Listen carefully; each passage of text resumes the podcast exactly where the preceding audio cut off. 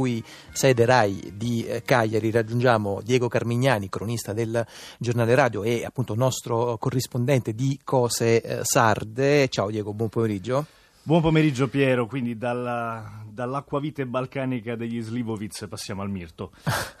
e dunque si parla però di, di, temi universali, non propriamente sardi, ne parliamo con il nostro ospite che presento immediatamente, giornalista di Repubblica, esperto di immagine e di fotografia, se vogliamo così identificare il suo ruolo, Michele Smargiassi. Ben trovato. Ben, grazie a voi. Michele Smargiassi, tra i protagonisti dell'incontro fotogiornalismo storytelling, anche Tano D'Amico amico e Samuele Pellecchia con lui per questo appuntamento che si è tenuto venerdì scorso nell'ambito del festival I libri aiutano a leggere il mondo. Il lavoro nel cuore, il sottotitolo di questa sesta edizione, fa parte di una tre giorni organizzata dall'associazione Asibiri che si eh, batte per il pluralismo e la libertà di informazione in Sardegna, una tre giorni intitolata L'ecologia dell'informazione. Si parla quest'oggi qui su Zazà di fotografia e informazioni, di fotogiornalismo e storytelling in particolare. Chiacchierando con il nostro ospite si può dire che è un tema molto attuale. Innanzitutto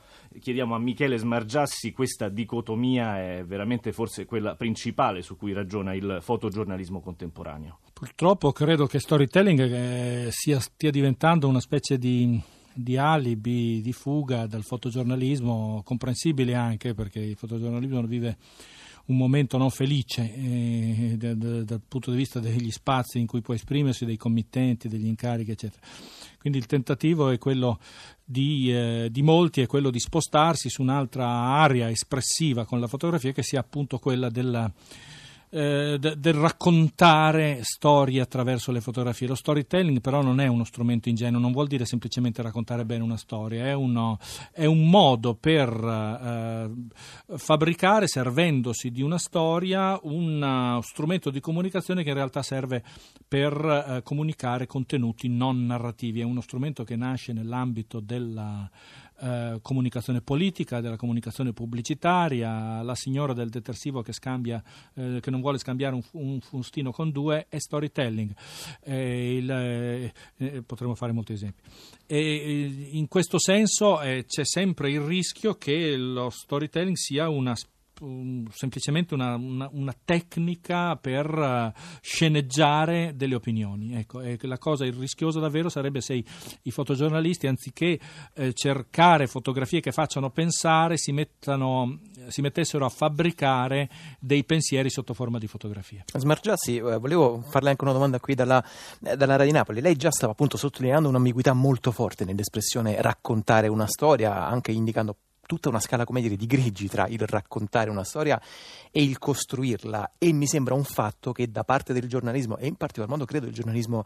italiano eh, in, ci, sia un, ci, sia stato uno sbilanciamento appunto più sul lato del costruirla che del raccontarla, cioè più su una idea di completamento eh, dei fatti, più su un'idea di, di conf- confezione, di composizione e poco di esposizione e poco di, di valutazione. Questo sembrerebbe essere un rischio un po' meno eh, evidente e un po' meno incalzante nel fotogiornalismo, perché c'è l'idea che la fotografia sia in qualche modo un rispecchiamento della realtà. È così e se non è così quali sono appunto gli elementi di, eh, di distinzione rispetto a questo tema? Intendiamoci, eh, fare giornalismo è quasi sempre raccontare delle storie, no? ma dipende se queste storie sono storie trovate o sono storie costruite. Ecco. E, uh, purtroppo io credo che invece sia una, una tendenza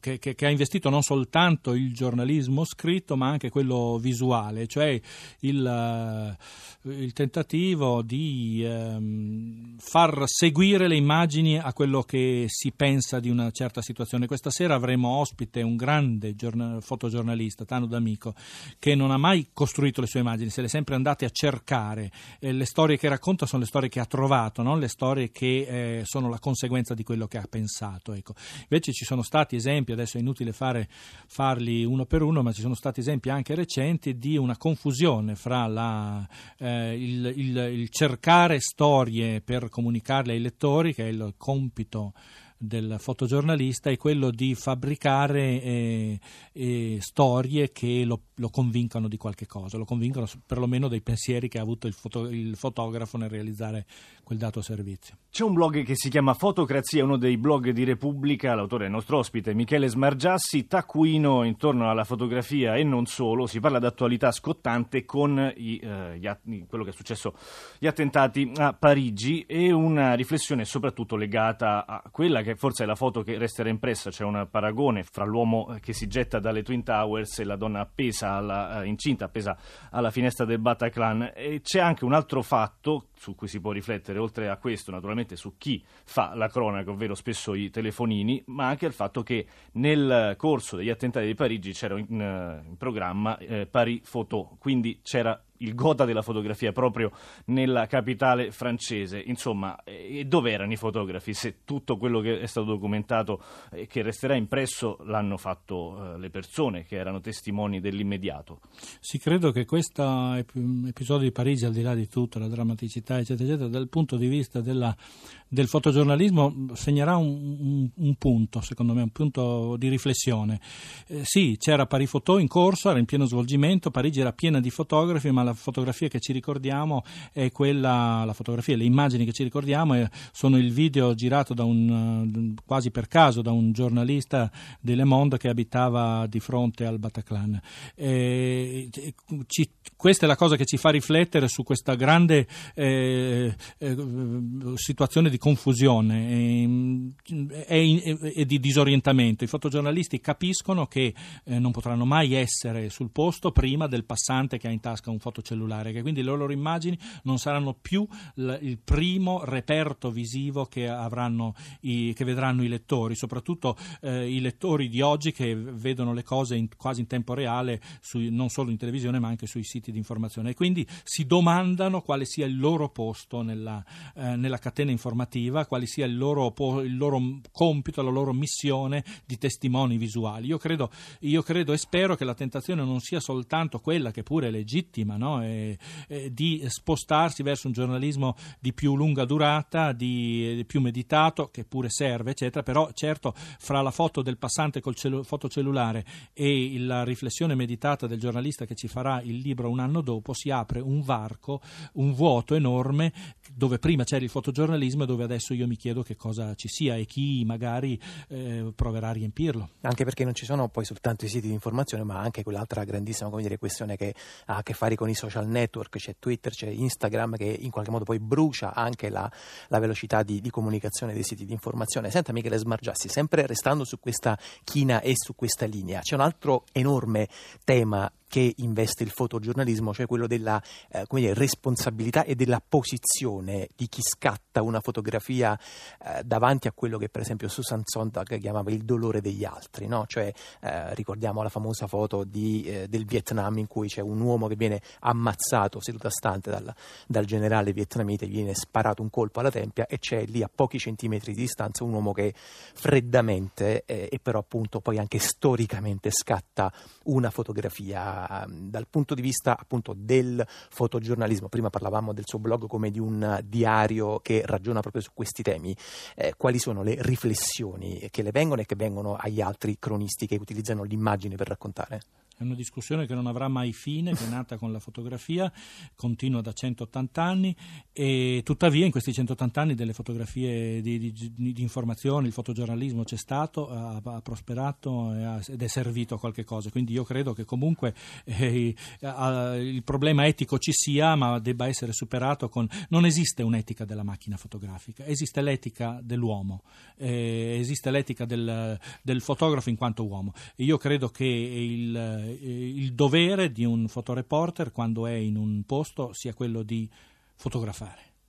eh, poi non è detto che tutto quello che ha visto e che ha fotografato debba essere eh, pubblicato, diffuso, eh, c'è sempre quel secondo momento, quel secondo scatto della fotografia che è quando il fotografo decide, sceglie la sua foto fra le tante che ha fatto e la, e la comunica al pubblico. E quello può essere un momento di riflessione maggiore, ma dire in anticipo quali siano le cose che si possono o non si possono eh, fotografare o trasmettere non è semplice e soprattutto cedere le armi e dire anche di fronte alla, alla, alla tragedia più grande vuol dire che allora forse non, è, eh, non, si è capito bene qual è il proprio mestiere. Insomma, un fotogiornalista deve essere pronto a documentare anche il, il, il dolore estremo.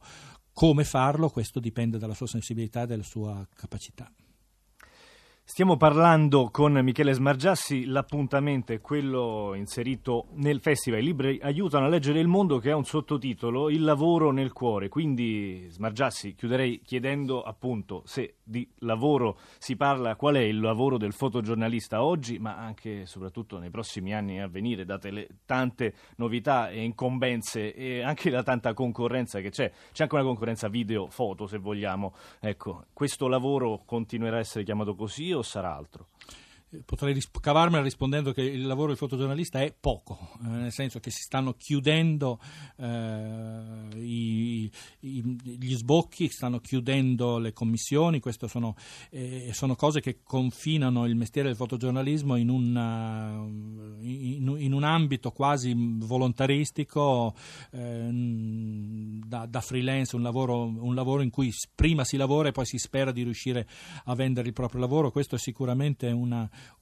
dei momenti più, più, duri e più difficili. Ecco, quindi è in questo cosa sarà? Io credo, io spero che quel vuoto a cui accennavo prima continui a essere presidiato da testimoni professionali consapevoli, perché non è soltanto una questione eh, di, di avere delle belle foto eh, o delle buone foto, come io preferisco dire, ma è una questione, credo, di democrazia, perché la, il fotogiornalismo fa parte, è una parte dell'informazione e fa una cosa che eh, non può fare altro che il, la fotografia e l'immagine, e cioè dare al lettore degli elementi anche emotivi, anche per capire che cosa sta succedendo nel mondo, in modo da potersene fare un'opinione poter prendere delle decisioni informate. Eh, qual-